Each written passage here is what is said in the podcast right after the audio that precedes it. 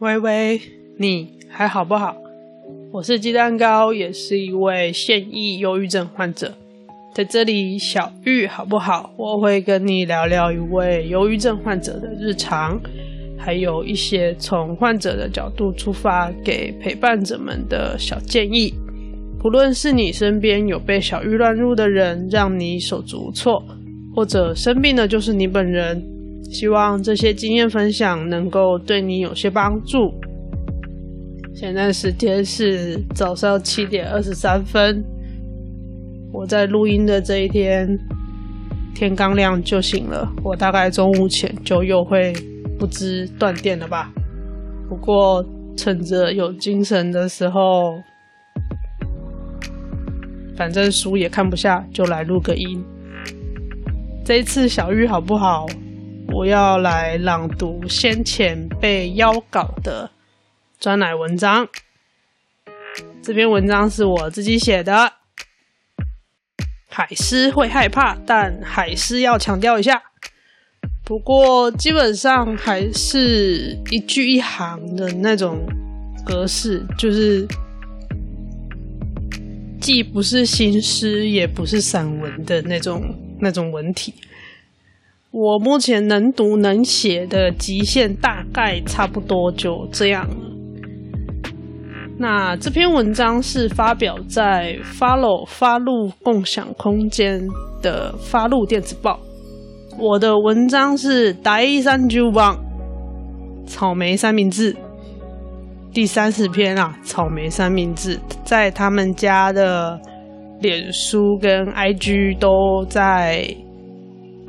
三月九号已经都上架了，但是我好像收到他们家吐司边通知，脸书跟 IG 文章上架之后，去确认了一下文章内容没有什么大问题，就完全忘记这件事了。一直到之前录了我们都有病粉砖受访的专栏文章那一集的时候，我才又突然想起来。我之前还有这篇文章没有录朗读，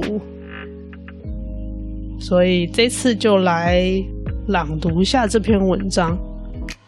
然后他们这个发露电子报还蛮有趣的，就是他们家的每边啊，会每一集都用一个食物，主要是食物当主题。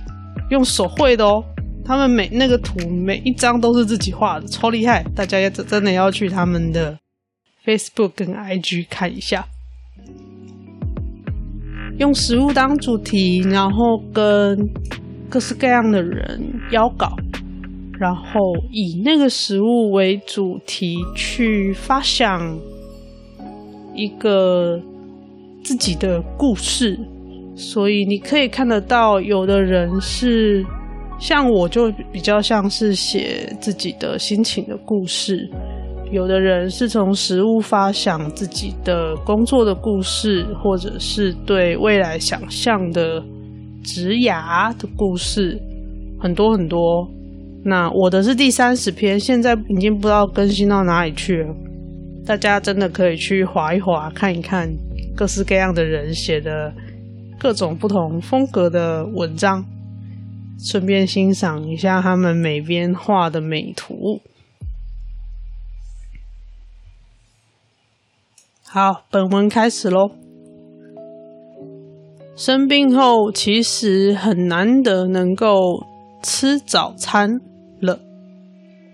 光是能在天色还亮的时候有力气下床，就已经是很困难的事。常常醒来时天未亮或刚蒙蒙亮，叹了一口气，药还是拉不长今天的睡眠。躺下去再起来，便不知又是几点。这份草莓三明治是某天难得跟妹妹出门，在某家网路打卡蛋饼名店柜台边货架上的最后一份。蛋饼专卖店兼卖水果三明治，还都一份难求。有种微微冲突感，却又隐约的暗示这家店什么都好吃的讯息。看着一辆接一辆络绎不绝的粉红色外送机车，还有排队等着内用或外带的人潮，考虑了几秒钟，我成了清空货架的那个人。草莓是冬季限定的水果，需要轻柔的洗涤料理，在三明治里由适量的卡士达酱和全麦吐司刚刚好的固定在一起。其实草莓自己明白，无论吃起来是酸或甜，都与卡士达跟吐司无关。只要切面完整，外表够红润，便足以让人从货架上取下结账。电池坏掉，人机蛋糕每到天气变冷，精神便格外的差。旁人总是小心翼翼的关心今天状况怎么样，其实也就只是维持。还活着而已，情绪跟身体的高低起伏感受只有自己知道，很难让别人体会。多数时候只想自己一个人，人却是不能没有与他人连结的社会性动物。就像草莓三明治，光只有草莓，没有卡士达跟吐司，就不成立草莓三明治。我在想，忧郁症患者是不是也像社会上的一颗草莓，需要所有人小心呵护，否则便轻易烂了一地，原先的美好香甜从此不复存在。所有草莓都对需要多大量的细心呵护心知肚明，多想成为一颗坚强一点的草莓。没有任何一颗草莓在接受这么多小心翼翼的呵护后，愿意轻易烂成一滩泥的。只是。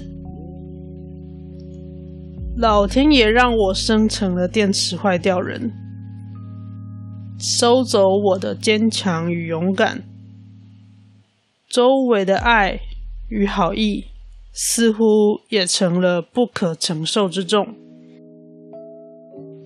我需要好多好多关注，同时又脆弱的无法接受比轻轻捧起更多的力道。像现在捏在手上的这份三明治，稍稍大力一些便不成形。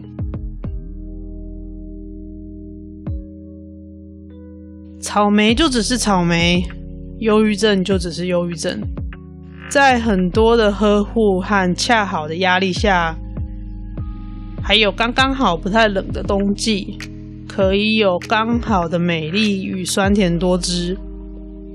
冬季很短，草莓要吃要趁早。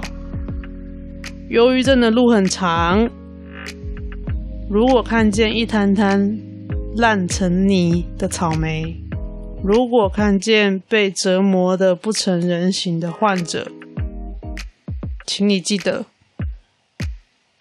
他们都一样脆弱的，经不起更多重压。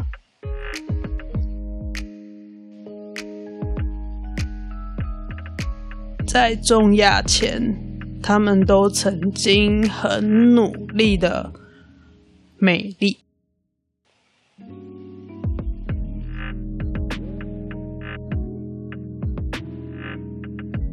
文章到这边，我记得当初吐司边跟我要稿的时候，我想了非常非常久，到底该用什么食物，该写什么内容。最后呢，我记得他们这个电子报是每周一的晚上十一点五十九分发布。我不知道为什么要选这样子的时间发布，可能就是任性吧。然后是星期六还是星期日截稿？这样。我要先给他们食物的主题，好让美编有时间先把图画一画，然后文字就是可以截稿之前再给。这篇文字呢，我没有印，我印象没有错的话，应该是改了两三次吧。反正就是拖到最后一刻才交稿。俗称的番茄酱工作法，对吧？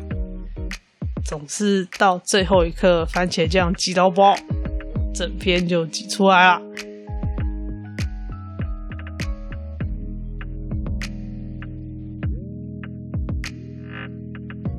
会想到草莓三明治，其实也就只是很偶然的回老家。难得的跟亲妹妹出去吃早餐，吃到那一份草莓三明治。写这篇文章的时候，其实就是突发奇想，觉得我自己很多时候就是非常的玻璃心啊，草莓族啊。随便一捏就烂掉，玻璃心碎满地。所谓的生命中不可承受之轻，不可承受之重，都一样。只要那个力量角度稍微不对，我就碎满地了。还有很多议题需要。去处理、去解决、去跟自己和解。我不知道这条路还需要走多久，至少我还走在这里。我只能这样告诉自己，就像现在这样天刚亮的早晨，在录音。鸡蛋糕温馨提醒：如果你心情低落，对所有事情失去兴趣，食欲不振，睡很少或睡很多，持续两周以上，已经干扰了你的正常生活，很有可能你已经被小郁乱入，请尽快就近到精神科、身心科院所就诊。在台湾看医生已经比逛便利商店还方便了。有不舒服就要去看医生，不要拖，不要求偏方。神在你救你自己之前是不会出手救你的。如果你感觉身边的人最近工作效率突然变差，反应变慢，突然会忘东忘西，心不在焉，讲话速度突然明显的变慢，请试着多跟他说话，保持观察。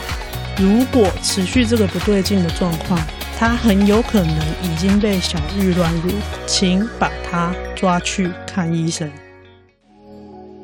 好啦，这次小玉好不好？我想跟你说的是，我刚好发表了一篇专栏文章，大家可以去他们的脸书 follow 发露共享空间的发露电子报第。三十篇第三十榜，拜托帮忙按赞、分享、留言，好不好？可能已经有一段时间了，三月九号发布的，麻烦往前滑一下，按赞、分享、留言。再来，我想说的是，没有一颗草莓，希望在得到这么多照顾之后，轻易的烂掉了。我想。小郁患者们应该也是，忧郁症真的是很复杂的疾病，需要非常非常小心、非常多的照顾。我们都不想给周边的人带来太多的麻烦跟负担，